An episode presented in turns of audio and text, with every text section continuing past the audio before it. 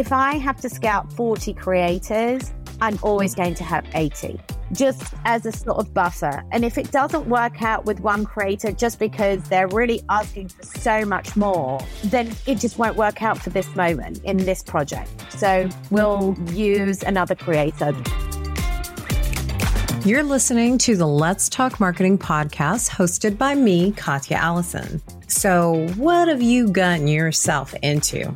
In short, a good time, great conversation, and a little bit of learning along the way.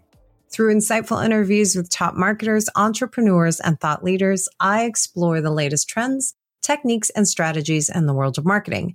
I'm here to offer you engaging and informative discussions to help you stay up to date on the latest trends and take your marketing skills to the next level. I don't know about you, but I'm ready to chat. Are you ready to listen? In this episode, we're covering understanding budgets when working with creators with Jenny and you. Genny has 17 years of experience in the entertainment industry, working as a publicist at Sony, EMI, and Warner Music before transitioning to managing influencers in 2014. She later led the talent and influencer division at Global Social Agency in New York City and recently started her own venture. Genny has worked with various celebrities, influencers, helping brands like Travel and Leisure and Cash App with their marketing campaigns. She volunteers at Give Kids the World and Pet Alliance and is a dog lover who frequently fosters dogs. Darlings Collective is a team of experienced and creative individuals with a no nonsense approach to digital marketing. And I'm glad that she said yes to coming on to the podcast. So let's talk marketing with Genny. Genny, welcome to the Let's Talk Marketing podcast. I'm excited to have you on here. Today, we are going to be diving into budgets and working with creators and budgets and all that good stuff. But before that, we're going to dive into getting to know you a little bit. Thank you for having me on your podcast. I'm very excited. Same. All right. So let's dive into getting to know you. I want to know what your first marketing role was and then also where you're at now gosh, that was many moons ago. My first marketing role was actually in advertising. I was an advertising coordinator for an agency called St. Luke's that were in England. And they were an agency that were very well known for only taking on five clients and just going above with those clients. They had huge clients like Eurostar, Boots, all of that. That was my first job. And then my second job and where I continued my career was in the music industry at Sony Records. I then moved on to EMI mm-hmm. Warners and what became a publicist for 10 years in the industry. And then here I am in the all my skills transferred and now I'm in the influencer marketing space and I've been in it for 6 years. I love it. Now, what do you love about what you're currently doing? But conversely, what would, if you could, pluck out of what you're currently doing? Like it would be a perfect job if only I didn't have to do this part. I love everything about the job. I work on the brand side and I do run the influencer marketing and strategy for brands. And what I love more than anything is seeing a campaign from start to when it goes live and seeing the content go live and just seeing these amazing creators create content for this project and having such passion about it and just doing a seamless and effortless job. So that's the best bit about my job. Yeah. One thing that I could change is the back and forth of negotiations and fees. Yeah. I don't think that you're alone in that for sure. There's not much that I don't love. I love my clients. I love the creators that I cast and work with. I love all the agents that I have built relationships with. Yeah. And I love the WIM community for sure, because we wouldn't have met otherwise. This is so true. I've actually recorded this week, and I think WIM has had a shout out in every single recording because it is just such a great group. Can't say it enough. You know, I am kind of curious because you did mention transferable skills to what you're doing now. What transferable skills do you think has helped you or benefited you to what you're doing right now? So, in the music industry, as a publicist, I will deal with the artist manager and the artist directly, and obviously all the internal teams within Warner's. Anywhere from the A and R team, who the team who signed the bands Yeah. to the marketing team. So all these different departments. But I think being a strong communicator, Mhm. being real, just going above and beyond for the client who is the artist and the record label. And yeah, strong communication skills, mm. being personable, not thinking about things too much and just getting the job done. All those skills are transferable.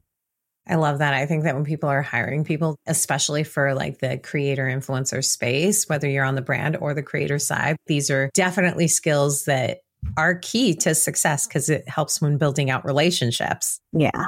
Now, I am also very curious about your social media networks. I always think that this is a fun question because I'm looking for where people spend their time as far as like, where do you go from a social network perspective to get inspired, entertained, or educated? We've had some guests that don't go on any of those for education or for inspiration or entertainment. So I'm curious, as far as like social media networks, where do you go for those? I'll be honest with you because I'm on social all the time for work. Yeah. I still cast creators from social platforms as well as relationships, the agents, but still organically find creators. So I'm on it a lot. So I can't say that I use it personally. I sometimes connect with my friends in England. So Yeah. going back to the OG way of connecting with people, education, follow The Economist Okay. and I read The Economist. So that's my education. The mm-hmm. reason I read The Economist is not necessarily because I'm into finance. It's actually something that my husband recommended who does work in finance, but it is some very lifestyle articles. And it's a great way. They cover a lot of different companies from lifestyle to beauty to just I think staying up to date with the economy and understanding it will help us understand where brands are in the moment or in the future and to just predict and just not be shocked with what's about to happen. Yeah. Budgets can change. That isn't necessarily a definition of we're not spending on influencer, but they just have to adjust Yeah. and just understanding the economy a bit better and the world economy really has helped me understand and educate my team as well.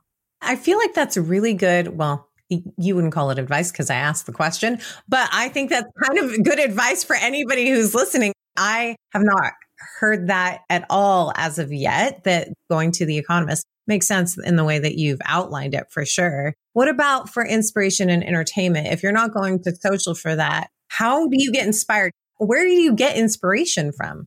Okay, my inspiration are my children because they are on social all the time. So I am being told exactly what's going on with all the brands that are on their For You page and what kind of videos come up. And I also check their socials. You know, they're quite young. There's some weirdos out there. So we have to just be careful with that. But they are my inspiration.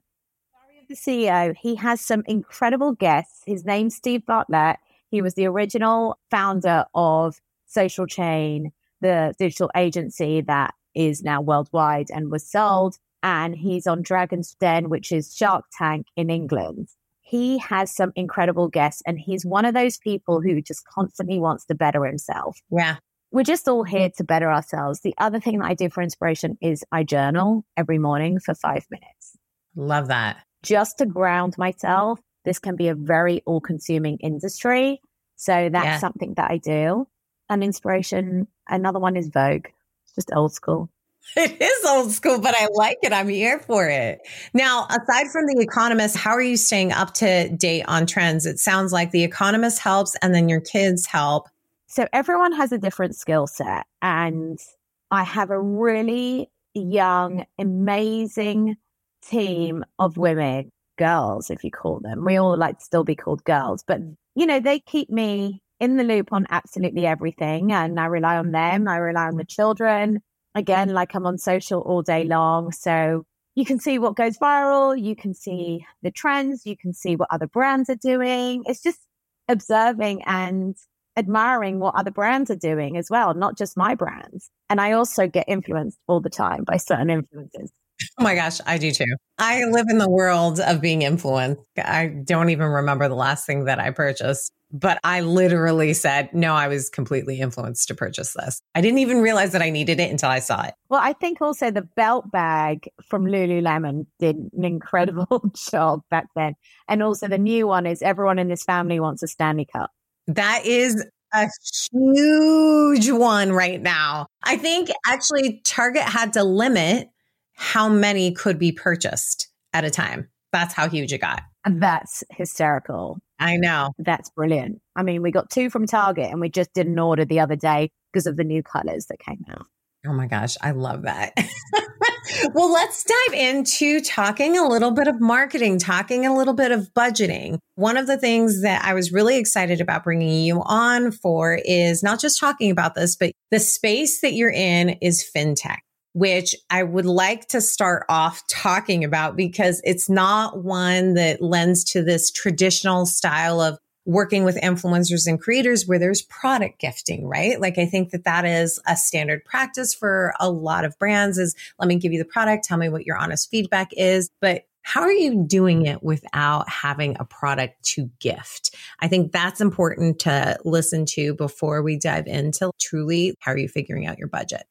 So, yes, I'm in the fintech industry. I do the influencer marketing for two S&P 500 brands. One started in Australia and then became huge in the US and they offer at the checkout pay in four installments interest free. So, mm-hmm. they rely on retailers, essentially merchants for this service. So mm-hmm. what I do is the co-marketing, influencer marketing. So that could be this brand and mm-hmm. Lululemon, this brand and Boden. But we typically give the creator extra money to buy the product because sometimes we can't ship the product in time or the brand can't ship the product in time. So it's just a little bit easier. And then the creator can pick what they like, part of their style that fits into, you know, their style. We want it to just be seamless. We don't want to be like, you have to wear this outfit doesn't work for you. And we've hired you and now you just have to wear this outfit. So we like them to just pick it, select. We might not have a huge budget, but we typically compensate and partner with all our creators in this space, mainly because two reasons. We value their time. We value that they're content creators. We also have an approval process. So there's a whole process in place and everyone has to be, mm-hmm. I believe in everyone has to be compensated. I also believe sometimes with product placement, there could be a backlash from certain creators and it's just not worth it. It's always the brand should just, con- I always advise and just consideration that it's their reputation. Yeah. So if we don't have a huge budget, we definitely will say this is the fee. And if it doesn't work for the creator, we can't just magically find the budget. We just say, we hope that we can work together another time. We love your content. And that is the honest truth. I have so much to unpack of what you've said. So, what I picked up on was you use the term co marketing, which I love because I think that that is kind of an underused term when you're thinking about creators and influencers. So, that's fantastic. But it also sounds like when it comes to budget, you're looking at all right, what's the money I'm going to give them to purchase this product, as well as what am I going to pay them for the content? I would imagine. How are you balancing the two out? That's a great question. Well, for this brand, I mean, I'll say the brand, it's Afterpay. Mm-hmm. First of all, we don't want to share irresponsible spending. So we have a deliberate stipend that will get them certain products within that collection. And the campaign in particular might focus on spring style or depending where we are in the calendar year. Yeah. That will reflect the campaign. Or if there's a product launch or if there's a holiday like Mother's Day or any holiday, that budget is a plus up to their fee. Okay. A plus up? Yeah. So it's just like an additional. Yeah. It's not the fee. And then we will just add on spending money to buy the product. when you guys are approaching them or when your team is approaching them, you're bringing to them the co-marketing, right? Like let's say it's Abercrombie and Afterpay. Are you coming from Afterpay or are you coming for Abercrombie? Like I feel like that's a fine needle to thread because I would imagine a creator would be really excited. Like I get to partner with Abercrombie, but no, you're actually partnering with Afterpay. How do you balance that out? So Abercrombie and Afterpay will both have key topics. Yeah. And we try and keep it as condensed as possible, but there's just like an equal amount of, like, say the video is 30 seconds, it's going to be 50 Abercrombie, 50 Afterpay. Yeah. So that's how the pie splits. And, you know, the majority is, is a clothing collection. The clothes are going to be at the forefront. Yeah. You can shop Nordstrom and check out with Afterpay. And, you know, you can update your spring closet with a few pieces, and that person will just showcase the pieces that they added to their spring closet and why they picked it. Maybe they have an event that they're going to, and they're like, you know, got this dress, and I'm going to a wedding, and got this, and I checked out with Afterpay sounds like it's a really good balance between the two brands that you're working on and how they tie together. And it's probably just really great brand exposure for Afterpay, I would imagine, because you start to see all of the brands that you can leverage with that particular technology. Now, when it comes to really setting your budget, though, you have so many moving pieces. There are a lot of people that think more is more. Like I need a thousand influencers and creators. But when you have a budget, it's really tough to be like, I can't afford a thousand. How do you determine how many creators you're going to leverage for a particular campaign? I would imagine it's based on like the budget you've been given.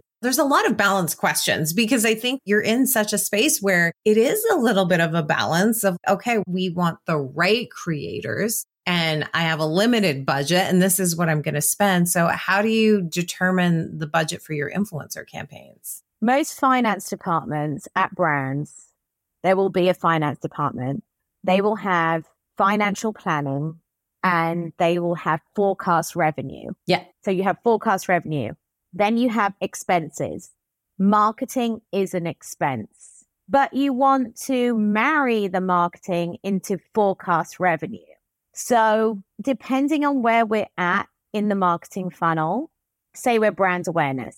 Yeah. Then, depending on where we are in the fiscal year and what the product launch is, we will be given a certain budget and KPI goals. Typically, at the beginning of the year, we have the time to experiment yeah. with niche creators from college students who play sports or, you know, do something and really experiment and see the results and take that data and use it for the next campaign. So we always use data for the following campaign. Yeah. So a great example, if there is a product launch, we might have slightly more budget. We will set success goals in place, the brand and the brand typically will discuss them if they're realistic within the budget. And then we'll adjust the success goals based off our budget.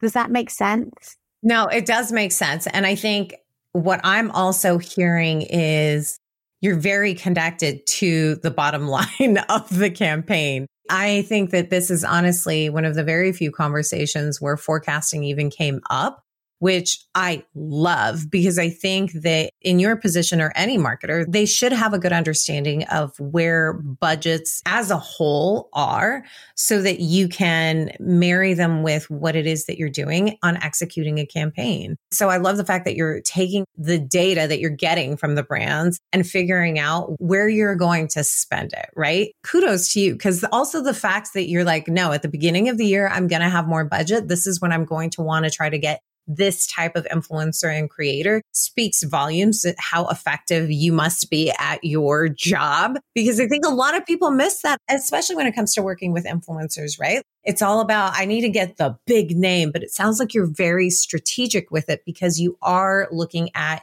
your bottom line. So when it comes to finding that right creator. Give me some tips for how you're scouting the creators to help you fit within the budget, execute the goals, and all of that stuff. I mean, some of it has got to be, I don't know, a shot in the dark, I would imagine. But, you know, what are some tips for scouting good talent? So, with Afterpay, I've worked with around 4,000 creators over the past two years. From New York Fashion Week mm-hmm. to regular brand campaigns to Afterpay and a retailer. So I've seen all kinds of content. Mm-hmm. I've seen the process behind making the content. And I know certain creators that will create content effortlessly. Yeah. And are just really strong creators. We might have tight deadlines, but they just totally get it. They read the brief, they would deliver content that hits the topics, but feels so authentic to them. Yeah. And there could be just a tiny tweak of an overlay. And that's wonderful. So we will continuously work with them for that brand. It's so easy. It's so wonderful. And we just keep on returning to a bucket of creators. Yeah. We're very loyal, very, very, very loyal to our creators. And that's 100%. So that's Afterpay. In general, for the other brands that I work for, it depends on the demographic. So if the demographic is like 18 to 24, which is Gen Z, we will hone in on specific creators. So that could be fashion and style creators that are youthful and fun. They will typically have a following on IG of probably around anywhere from 20K to 150K. We will find them authentically on TikTok or IG. Love finding creators that way still to this day. And we still also go to YouTube shorts as well. Love it. There's nothing better than that. I actually found for one of my British clients an amazing DIY person in England on YouTube shorts. And both the brands were obsessed with her. That's amazing. I love that you spend time because I feel like that's where some brands get turned off that what I have noticed talent agents have so finely tuned into is, oh my gosh, it takes so much time to find these right creators. So they're looking for this kind of like spray and pray approach of like, I want to talk to 1000 creators so that they all say yes. But you in your space have to be incredibly strategic with the type of talent that you work with. So I appreciate that you're still going to the networks and really honing in and trying to find that right creator who's authentic that would be interested in it, that you actually like viewing their content, which I think is really key.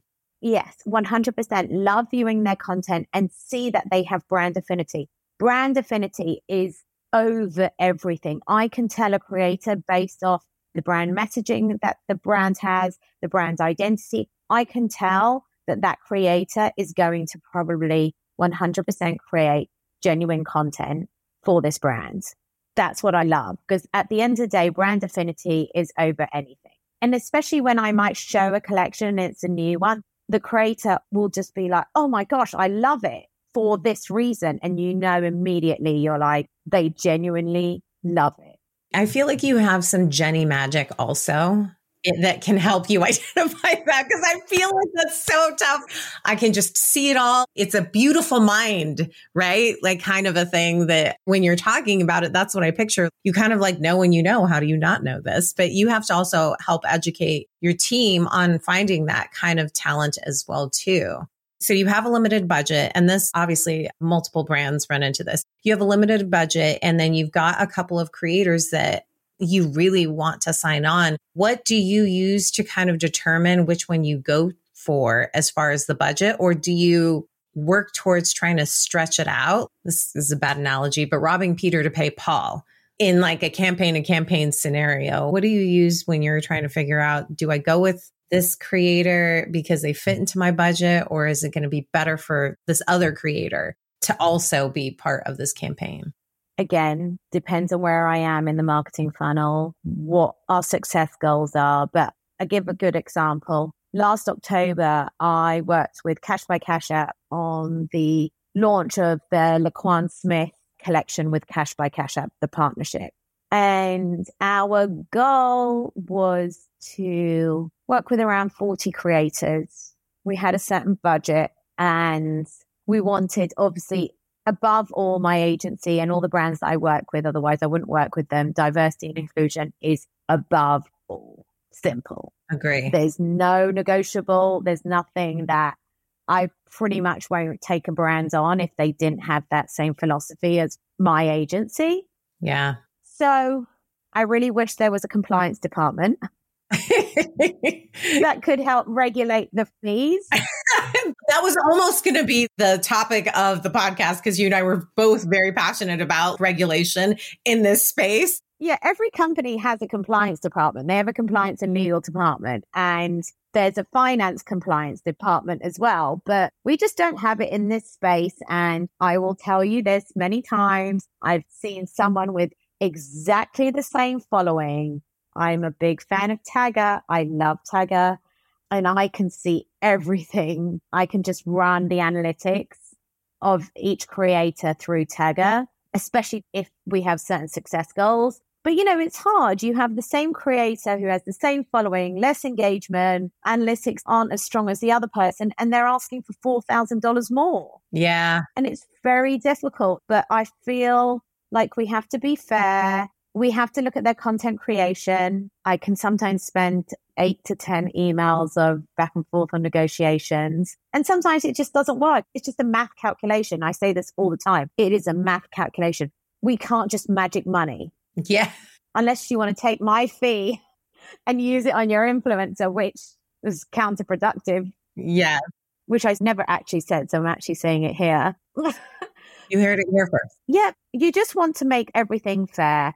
Uh-huh. And typically, if I have to scout 40 creators, I'm always going to have 80. Okay. Yeah. Just as a sort of buffer. And if it doesn't work out with one creator just because they're really asking for so much more, then it just won't work out for this moment in this project. So we'll use another creator. Uh, you know, I've had it before where we were back and forth, back and forth, and the creator couldn't even turn in the content on time. Yes. She was two weeks late. I was like, you know what? Unfortunately, the campaign's been and gone.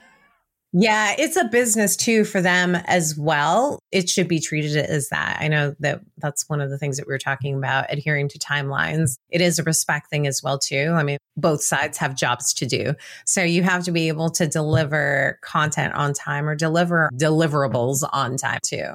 I feel like all of that definitely makes sense. It is a balance. I mean, it would be great if there was a for sure, okay, if you have these two influencers, but you have this budget, then it means this. It is a balance. And then there is the relationship piece that you have to take into account as well too. Like, am I going to work with this creator again? Or maybe there's a different opportunity. So one of the things that I appreciate that you have said throughout us recording is really you're honest with them. You're honest with them in regards to where you are with the budget. You're honest with them of like, it's not going to work this time, but maybe next time. I think oftentimes we talk about the breakup. Some people have a really hard time saying no, but I think there's a kind way of saying not right now. Maybe it's a no for this, but not right now, maybe in the future. And I don't know, I'm a big believer, don't burn bridges. You never know. It's going to be the right person at the right time. Yeah, a hundred percent. Like I'm very honest and I save every single email so I can reference where we're at with that rate and see if we can work with that creator again. But I have just been working with so many creators this year that have incredible content and it's super exciting. And they've gone through the brand approval process and it's just been a dream. So long may that reign. Nice. Well, you've given me so much of your time. I have one final question, the one that we end with. If you knew then what you know now, what is the marketing advice that you give to yourself? You know what? I had an incredible mentor in the music industry. Her name is Sarah Adams, and she was an incredible mentor to me as a woman and she guided me through my ups and downs as a publicist. And she made me one of the incredible, strongest publicists. So I was truly blessed. And if you can have a mentor and you can have someone that you can just turn to for just advice, I think that's just really important. Also, don't feel like you have to stay in the influencer space. I feel like the world is your oyster as a young person. Your skills are transferable. Don't be married to it if you get laid off by someone, just count it as a blessing and just try something new. I remember when I was very young, I got laid off and I took a job in finance and I earned so much money. I was like, oh my goodness, this is amazing. I barely do anything. I'm like, this is great. And then I got a call and they were like, we'd like you to be a talent producer. So book talent for a TV show. And all these bankers that I was working for, they were like, Oh, you're doing a TV show. I said, Yeah, do you want to come? And they all sat in their suits in a row and I got them front row seats. I was like, Yeah, they look like accountants. I realized that finance wasn't for me. So I went back but you learned so much and you dropped that knowledge to us. I think it prepped you in some way. I think it's taking all the nuggets that you pick up along your journey in your career that makes you magic, Genny, because it is true. Oh gosh, I'm not magic. You have a sense of things. And I also think one thing that I was given as the advice, and I continue this with my children be nice to everyone. That could be anyone from someone cleaning your office just be nice to everyone. It doesn't cost anything, it's for free. That's so true. What a great line to end. Well, thank you so much for coming on here, sharing your wisdom. I appreciate you so much. Thank you again. Oh, thank you for having me, Katya. I appreciate it. What a fun episode to record with Genny. She is just a wealth of information. And I hope that you guys walked away with just as much insight as I did. I've got a few key takeaways for you that you can leave with from this podcast. Number one is in fintech, there's not really product gifting. There's not a product to gift. So it's not standard practice when implementing influencer marketing as a strategy. So a winning approach is really looking at it as co-marketing and compensating the creators for their time and their effort in that way. If it doesn't work for the creator, that's okay. Be sure to leave the interaction positively. Basically, don't burn bridges, my friends. The brand's reputation is valuable and it should always be considered in this process. So if this doesn't meet the creator's expectations, that's okay. Part on good terms. And no, that's just not the right creator for your program. Number two, it's important to have an amount for purchasing products and compensating creators. Have that in mind when you're coming to the table, when you're going for negotiations. The budget should be split between purchasing products and paying creators for their content. And when approaching creators, it's important to balance out the partnership between the brand and the influencer and have an equal split of topics and messaging for both parties. And number three, when determining the budget for influencer campaigns, brands typically consider their forecasted revenue and expenses, including marketing expenses. That's what you have to take into account. The budget for each campaign is also based on the campaign's marketing funnel stage, product launch, and KPI goals. Brands experiment with niche creators at the beginning of the year to gather data and use it for the following campaigns throughout the year. So success goals are set based on the budget and adjustments are made accordingly.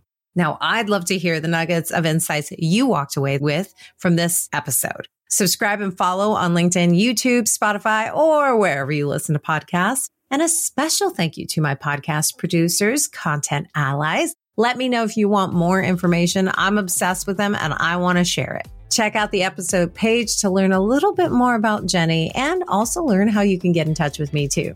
Thank you so much for spending time with me today. Until next time, may the conversation flow, the laughter linger, and the outlook remain optimistic, but grounded in reality. This is Katya signing off.